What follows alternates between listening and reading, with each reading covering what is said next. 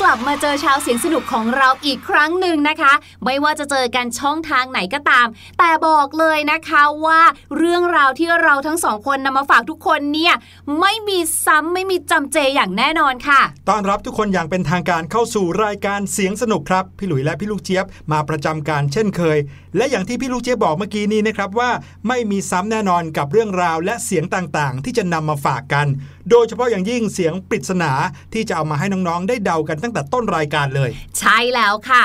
เสียงปริศนาในวันนี้นะคะ พี่ลูกเจี๊ยบบอกเลยว่าน้องๆต้องเดาไม่ถูกอย่างแน่นอนฮูฮูฮูเพราะว่าเมื่อ episode ที่แล้วนะคะ เราเนี่ยให้แบบว่าง่ายไปแล้วครับครั้งนี้นะคะ เราก็เลยอยากจะท้าทายความสามารถของทุกคนในครอบครัวกันสักหน่อยค่ะ เสียงปริศนาวันนี้นะครับ เป็นเสียงของอะไรไปฟังกันเลยครับ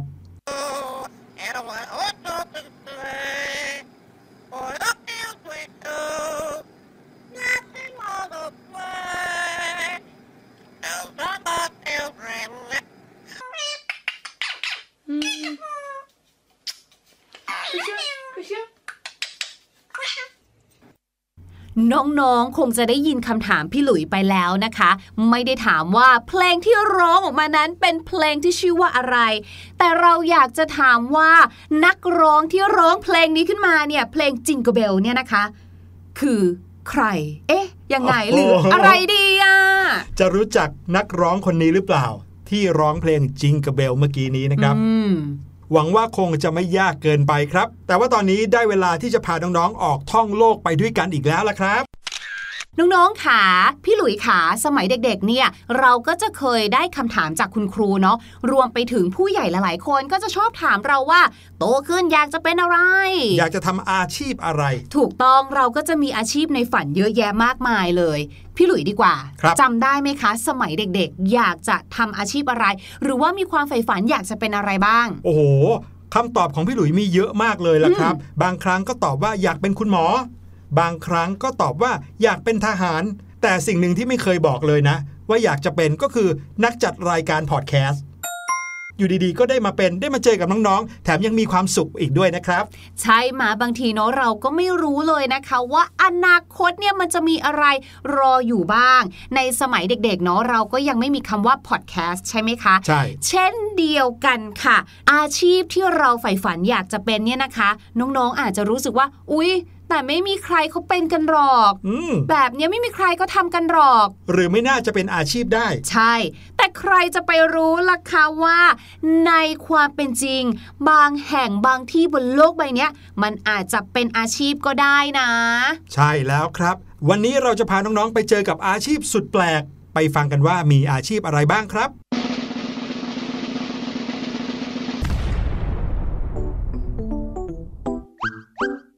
มาดูที่อาชีพแรกกันดีกว่าค่ะ อาชีพนี้เนี่ยนะคะเกี่ยวข้องกับหมากฝรั่งค่ะ ถ้าเกิดว่าน้องๆเนี่ยนะคะได้ติดตามข่าวบ้าง หรือว่าได้เรียนเกี่ยวกับบางประเทศ เช่น สิงคโปร์ครับสิงคโปร์เนี่ยเป็นประเทศที่แบนหมากฝรั่งเลยนะคะ ไม่ให้เอาเข้าประเทศ ไม่ให้เอาเข้าประเทศเลย เพราะเขามองว่าคนโดยส่วนมากเนี่ย เวลาที่เคี้ยวหมากฝรั่งแล้วเนี่ย บางทีเนี่ยชอบไปคายทิ้งที่ไหนก็ไม่รู้อืมสร้างความสกปรกและเป็นต้นกำเนิดของเชื้อโรคเลยล่ะค่ะ ก็เลยเกิดอาชีพนี้ขึ้นมาค่ะ ก็คือผู้เชี่ยวชาญในการกำจัดหมักฝรั่งงงมาก ๆ เลยแหละค่ะว่าหมักฝรั่งเป็นปัญหาขนาดต้องมีผู้เชี่ยวชาญขึ้นมาเลยเหรอเนี่ย นั่นนะสิ แต่จะว่าไปนะครับ ถ้าไม่เชี่ยวชาญเราก็จะไม่รู้เลยนะครับว่า เศษหมากฝรั่งที่เคี้ยวเสร็จเรียบร้อยแล้วเนี่ย เวลาไปติดบนพื้นผิวต่างๆ จะกำจัดยังไงอืมเวลาไปติดบนพื้นปูนก็เอาออกได้แบบหนึ่งเวลาไปติดบนกระจก บนไม้หรือบนผ้าก็คงจะมีวิธีการเอาออกที่แตกต่างกันนะมีบริษัทที่ก่อตั้งขึ้นมาเพื่อทำหน้าที่นี้โดยเฉพาะเลยนะครับ ชื่อบริษัทว่า Gumbuster เหมือนกันกับ Ghostbuster ในหนังที่เขาแบบเป็นบริษัทกำจัดผีอย่างเงี้ย ใช่แล้วค่ะ โดยเขาเนี่ยนะคะก็คือจะมีวัสดุหรือว่าอุปกรณ์ในการทำความสะอาด เอาเจ้าหมากฝรั่งเนี้ยแหละค่ะออกจากพื้นผิวต่างๆ อย่างที่พี่หลุยบอก โดยที่เขาเนี่ยนะคะเน้นเลยว่าอย่างแรกต้องสามารถเอาออกได้อย่างว่องไว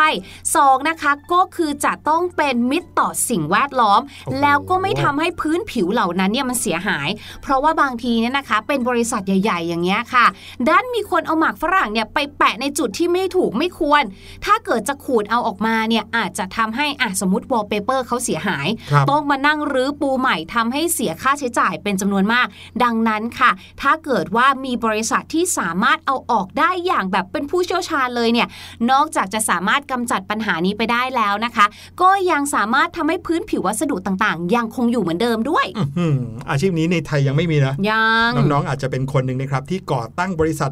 รับกำจัดหมากฝรั่งได้เลย ใช่ เพราะว่าตามโรงเรียนเนี่ยใต้โต๊ะเอ่ยใต้เก้าอี้เอ่ยเนี่ย บอกเลยว่าหมากฝรั่งเยอะมากๆ ครับผม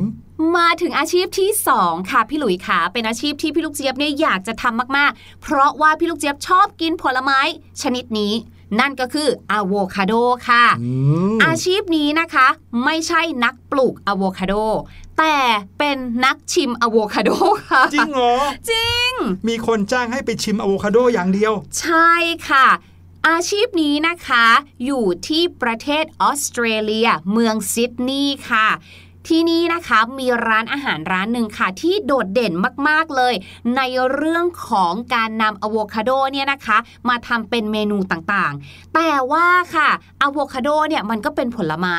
ที่เหมือนกับผลไม้ทั่วไปแหละค่ะ คือรสชาติมันก็จะเปลี่ยนแปลไป แตกต่างกันไปตามฤดูกาลตามดินตามสถานที่ต่างสายๆที่พัปนธุ์ลูกใช่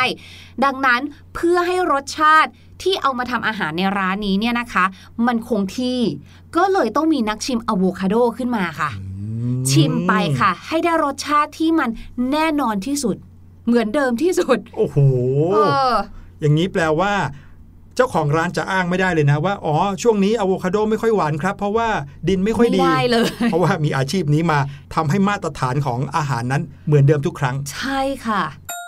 ต่อไปครับ อันนี้คล้ายๆกันกับการชิม แต่เป็นการดมกลิ่นครับ ค่ะ น้องๆอาจจะเคยได้ยินนักดมกลิ่นน้ำหอมที่อยู่ในธุรกิจน้ำหอมนะครับ แน่นอนจำเป็นต้องมีคนที่มีจมูกที่ดีมาก ใช่ แต่นี่เป็นอีกอาชีพหนึ่งที่แตกต่างออกไปครับ ชื่ออาชีพว่าผู้ตัดสินประสิทธิภาพของกลิ่นครับ อาชีพนี้อยู่กับบริษัทผู้ผลิตผลิตภัณฑ์เพื่อสุขอนามัยต่างๆครับ ก็จะมีการจ้างผู้ตัดสินประสิทธิภาพของกลิ่นเนี่ยมาเพื่อทดสอบว่าผลิตภัณฑ์ต่างๆ ที่เขาผลิตออกมานี้ มีคุณสมบัติระงับกลิ่น แล้วก็คงสภาพกลิ่นได้ มีประสิทธิภาพกับร่างกายคนเราหรือเปล่าอย่างเวลาน้องๆ เติบโตขึ้นเป็นวัยรุ่นเนี่ยนะครับ น้องๆ ก็จะมีกลิ่นตามร่างกายขึ้นมาบ้าง ถึงต้องใช้ผลิตภัณฑ์ใต้วงแขนหรืออะไรแบบนี้ คนที่ทำหน้าที่ ตัดสินประสิทธิภาพของกลิ่นเนี่ยนะครับเขาจะต้องทำการให้คะแนนเรียงลำดับจาก1ถึง10 ครับ โดยที่ 1 ก็จะมีกลิ่นหอมและมีประสิทธิภาพมากที่สุดอืมแต่ถ้าเกิดว่าคะแนนเยอะขึ้นก็แปลว่ากลิ่นนั้นมีประสิทธิภาพน้อยลง อาจจะอยู่ไม่ได้นาน หรือว่ากลิ่นไม่ค่อยดี คนไม่ค่อยชอบเท่าไหร่แบบนี้นะครับอืมเรียกได้ว่าไหนๆนะคะ จะทำผลิตภัณฑ์ระงับกลิ่นกายออกมาขายแล้ว ก็ต้องมั่น ใจว่ามันระงับกลิ่นได้จริงๆอืมจ้างไปเพื่อให้คะแนนกลิ่นโดยเฉพาะ ใช่ จริง ๆ แล้วเราก็จะเคยเห็นโฆษณาบนผลิตภัณฑ์เนาะจะชอบเขียนว่าแบบระงับกลิ่นกายได้ 12 ชั่วโมง เท่านี้ชั่วโมงครับแปลว่าก็คือมีการทดสอบมาแล้วจริงมาตรฐานต้องมีๆมาถึงอาชีพต่อไปค่ะ เป็นอาชีพที่พี่ลูกเจี๊ยบเนี่ยชอบมาก แล้วก็เคยได้อ่านเรื่องราว เกี่ยวกับอาชีพนี้เนี่ยนะคะ เกิดขึ้นที่ประเทศญี่ปุ่น แต่ว่าตอนนี้เนี่ยก็ เกิดขึ้นในหลาย ๆ ประเทศแล้ว นั่นก็คือผู้เชี่ยวชาญในการขอโทษ โอ้โหเดี๋ยวนะการขอโทษนี่จำเป็นต้องมีผู้เชี่ยวชาญมาให้คำปรึกษาคืเลยเหรออตอนแรกเลยเนี่ยนะ พี่ลูกเจี๊ยบนึกว่าแบบ เช่นสมมติพี่ลูกเจี๊ยบเป็นคนที่แบบไม่ชอบขอโทษ คือขอโทษอืมไม่เก่ง มีความรู้สึกว่าไม่ เราจะไม่ขอโทษคนคนนี้ เราจะไม่ขอโทษพี่หลุยโอ้โนิสัยไม่ดีไปเลยอะจ้างมาดีกว่า อะไรอย่างเงี้ย ปรากฏว่าไม่ใช่ ผู้เชี่ยวชาญในการขอโทษเนี่ยนะคะ หมายความว่าบางทีเนี่ยในการที่เราจะขอโทษคนคนหนึ่งให้เขายกโทษให้ในทางธุรกิจเนี่ยนะคะ มันก็เป็นเรื่องที่ยากมากเลยครับมันจะต้องมีกลยุทธ์ มีการวางแผนอืมมีอะไรอย่างเงี้ย ดังนั้นค่ะ เราก็เลยต้องขอความช่วยเหลือจากผู้เชี่ยวชาญค่ะ ให้มาช่วย ทำการขอโทษลูกค้าไม่ว่าจะเป็นเรื่องของการใช้คำพูด อย่างถูกต้องอย่างมีจิตวิทยา หรือว่าการใช้กลยุทธ์อย่างมีชั้นเชิง เพื่อให้ลูกค้าเนี่ยนะคะ รู้สึกเสียความรู้สึกน้อยที่สุดครับหรือว่ายอมให้อภัยเราแล้วก็ยังคงมีมิตรภาพที่ดีกลับมาใช้บริการเราอีกอือะ่ะมแสดงว่าอาชีพผู้เชี่ยวชาญในการขอโทษเนี่ยก็จะต้องเกี่ยวข้องกับธุรกิจที่เขาให้บริการซะส่วนใหญ่เนาะใช่โอ้โห น้องๆครับ มีใครที่ขอโทษเก่งๆบ้างครับสามารถามารถไปเป็นผู้เชี่ยวชาญในการขอโทษได้นั่นน่ะสิสุดยอดเลยอะแต่ยังไงก็คงต้องฝึกนะพี่หลุยว่าต้องจริงเรียนรู้ในเรื่องของลักษณะนิสัยธรรมเนียมของประเทศต่างๆ ด้วย ใช่รวมไปถึงหนึ่งอย่างที่สำคัญมากๆเลยนะคะ ก็คือการเหมือนเอาใจเขามาใส่ใจเราแบบใช่นี้ค่ะ มาถึงอาชีพนี้ค่ะ หลาย ๆ คนน่าจะชอบแล้วก็อยากจะเป็นค่ะโอ้โหโดยพี่หเฉลุยยกพาะมือก่อนเลยเนาะโดยเฉพาะพวกเราที่อยู่ในประเทศเขตร้อนนะคะครับนั่นก็คือนักทดสอบสไลเดอร์ในสวนน้ำจ้าโอ้โหแค่ฟังชื่อก็สนุกแล้วว่ามีมีที่ไหนรับสมัครบ้างไหมตอนนี้ นั่นนะสิเรื่องนะคะมันมีอยู่ว่าเมื่อปี 2013 ค่ะ คุณเซฟสมิธเนี่ยนะคะ เขาเป็นผู้ชนะการสมัครงานในตำแหน่งนักทดสอบ slider ในสวนน้ำค่ะ แล้วรู้ไหมว่ามีคนสมัครเข้าไปทั้งหมดกี่คนหึเยอะมากเลยนะ 2,000 คนโอ้โหถ้าพี่ลูกเจี๊ยบรู้พี่ลูกเจี๊ยบก็สมัครนะ ใช่ใช่เนอะยอมไปให้เขาคัดเลือกเลยล่ะ ใช่อยากรู้ว่าตอนสอบอะคัดเลือกอะลอง slider ดูซิดูว่ามีท่าทางสนุกสนานหรือเปล่านั่นน่ะสิคือยังไงอะโดยคุณเซฟสมิธเนี่ยนะคะได้รับการว่าจ้างจากบริษัทผู้รับเหมาก่อสร้าง slider ค่ะ แล้วเขาเนี่ยก็ต้องเดินทางนะไปแต่ละประเทศค่ะ ถามว่าไปทำไมไปทดสอบ slider ในสวนน้ำทั่วโลก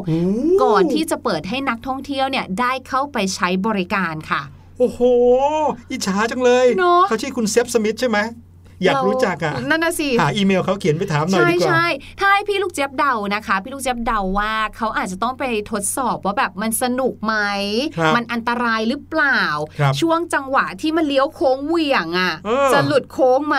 ใช่เพราะดูเหมือนกับว่าเขาจะต้องทดสอบประสิทธิภาพของสไลเดอร์นี้ก่อนที่จะเปิดให้คนอื่นมาใช้บริการ นั่นน่ะสิอื้อหือพี่หลุยมองเห็นความน่าสนุกอย่างหนึ่งครับพี่ลูกเจี๊ยบ ไม่ใช่มีหน้าที่แค่ไปทดสอบ slider ทั่วโลกนะ แต่เขาเนี่ยจะต้องเดินทางไปทั่วโลกใช่ไหมอืมแล้วจะต้องมีคนจ้างเขาไปทำดังนั้นเนี่ยเขาจะได้เดินทางไปทั่วโลก โดยมีคนออกค่าเดินทางให้อะนั่นน่ะสิโอ้ยน่าสนุกมากแต่ก็น่าจะเป็นอาชีพที่ต้องมีประกันชีวิตสูงอยู่เหมือนกันนะใช่ครับ เพราะถ้าเกิดบังเอิญไปเจอกับ slider ที่ไม่ได้มาตรฐานก็ถือว่าเขาเสี่ยงนะ ใช่อืมอืมโอ้โห มีอาชีพแบบนี้เหมือนกันครับน้องๆ อีกอาชีพหนึ่งที่พี่หลุยอยากจะทำมาก ๆเลยนะครับ ไม่เคยรู้มาก่อนว่ามีจริงก็คือ อาชีพนักทดสอบฟูกครับ หมายถึงว่า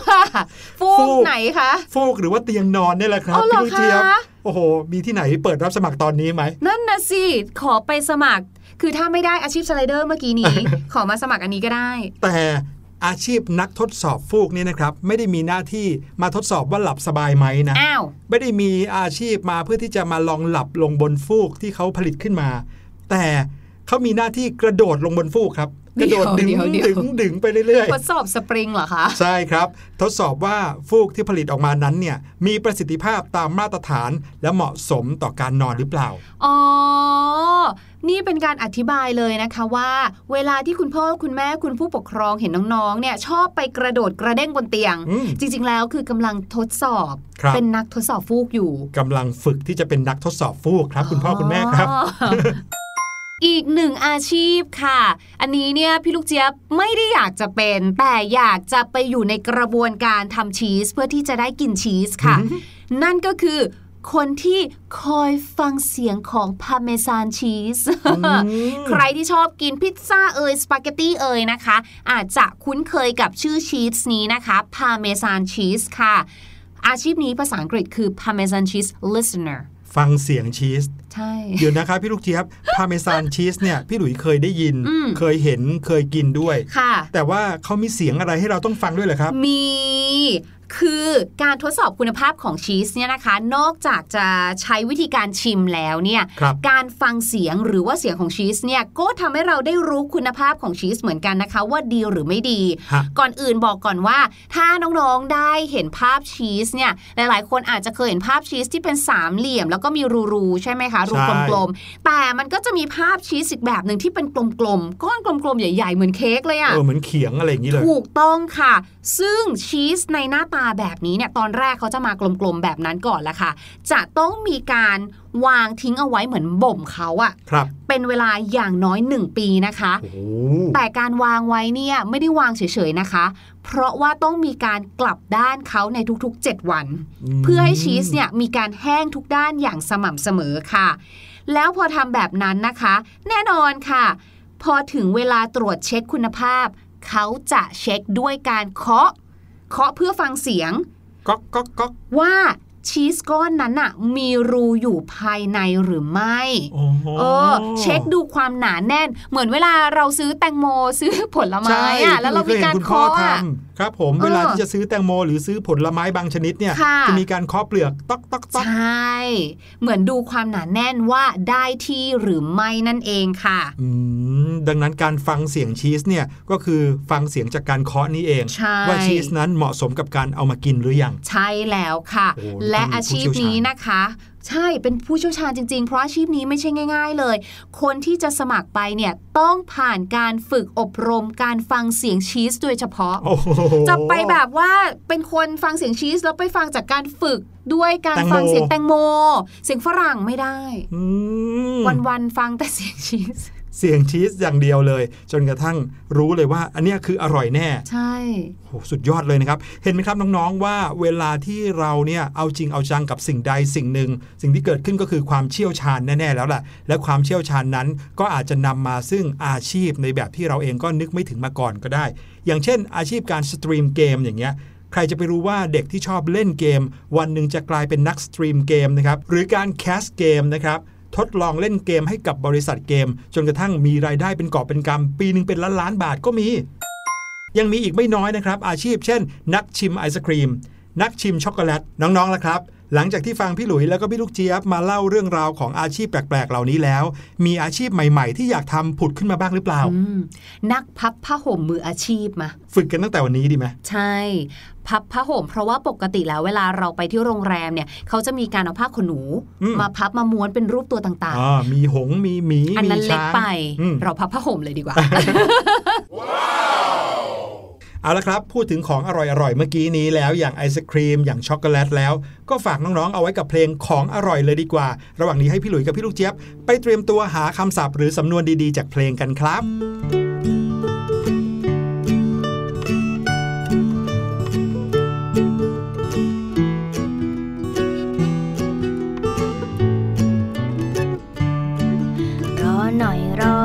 รอหน่อย ของอร่อยกำลังจะมา รอหน่อยรออีกไม่ช้า ถึงเวลามานั่งล้อมวง รอหน่อยเด็กน้อยรอก่อน อร่อยแน่นอนกำลังจะมา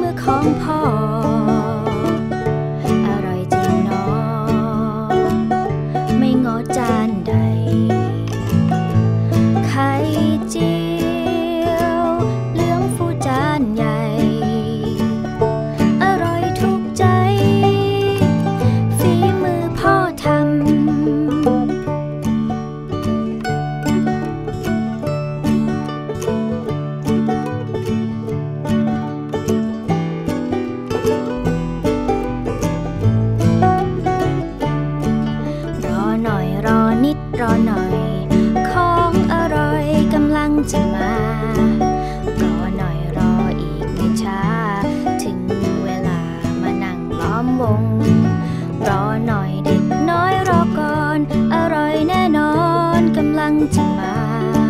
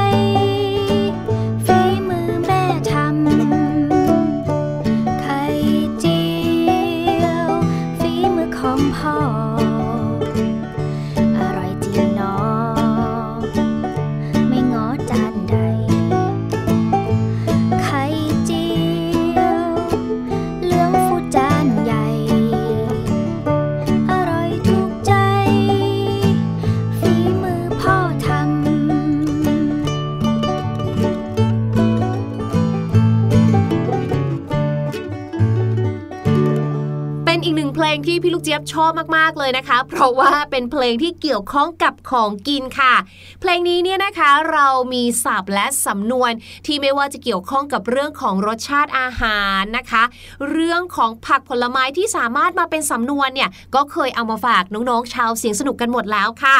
แต่ว่าค่ะแน่นอนรายการนี้นะคะ ชื่อบอกแล้วว่าเสียงสนุก ก็ต้องมีเรื่องราวสนุกๆมาฝากอยู่ดีค่ะ ในวันนี้นะคะพี่ลูกเจี๊ยบเนี่ยก็เลยอยากจะเอาคำศัพท์ เกี่ยวกับอาหารที่บรรดานักกินอย่างพี่ลูกเจี๊ยบและน้องๆ รวมไปถึงคุณพ่อคุณแม่ชาวเสียงสนุกเนี่ยนะคะ น่าจะเคยเจอแล้วก็น่ารู้อีกด้วยค่ะ อันนี้พี่ลูกเจี๊ยบเนี่ยได้ยินบ่อยมากๆ โดยเฉพาะใครที่ชอบกินสปาเกตตี้หรือว่าค่ะเป็นสายทำสปาเกตตี้อืมเราจะได้ยินบอกว่าเนี่ยเส้นเนี่ยนะขอเอาเดนเต้หรือว่าเวลาเช็คเส้นว่าเอาเดนเต้หรือเปล่านะ ต้องลองโยนดู อะไรอย่างเงี้ยหลายๆคน พอดูวิดีโอคลิปทำอาหารอาจจะสงสัยว่า เอ๊ะ แล้วเอลเดนเต้หรือว่าเอลเดนเต้เนี่ย คืออะไรเนี่ย al dente นะคะ สะกดแบบนี้ค่ะ a l เว้นวรรคนะคะ d e n t e al dente นะคะ หมายถึงรสสัมผัสที่หนึบสู้ฟันค่ะ มีความกรุบนิด ๆ ตรงกลางเส้นนะคะ เรียกว่าเป็นความสุขของพาสต้าอุ๊ยฟังดูแล้วเหมือนกับว่า เป็นเส้นพาสต้าที่มีความสุนั่ขนนะสิ แต่หมายถึงว่ามันไม่ได้ดิบอะค่ะ เป็นความสุขของพาสต้าหรือข้าวริซอตโต้ที่ชาวอิตาเลียนเขาชื่นชอบนั่นเองค่ะ ตอนนี้คงเริ่มจะหิวกันแล้วใช่ไหมล่ะคะ ถ้าอย่างนั้นค่ะ เดี๋ยวให้น้องๆ เนี่ยนะคะ ไปฟังเสียงปริศนากันอีกครั้งหนึ่งค่ะ เราจะได้กลับมาเฉลยกัน Era uma outra play. Or the field we do. Nothing more to play. Else I'm not children. และเสียงที่ได้ยินนี้นะคะ แน่นอนค่ะ เป็นเพลงเพลงหนึ่ง ที่ไม่ค่อยจบเพลงด้วยนะคะ แล้วก็ร้องแบบงงๆ มีเสียงพูดด้วย จะบอกว่าคนก็คงไม่ใช่ละครับอืมเพราะว่าเสียงที่น้องๆได้ยินนั้น คือเสียงของเจ้านกแก้วนั่นเองครับวันนี้รายการเสียงสนุกหมดเวลาแล้วนะครับ กลับมาพบกันได้ใหม่ EP หน้า วันนี้พี่หลุยและพี่ลูกเจี๊ยบลาไปก่อน สวัสดีครับ สวัสดีค่ะ สบัดจินตนาการ สนุกกับเสียงเสริมสร้างความรู้ในรายการ เสียงสนุก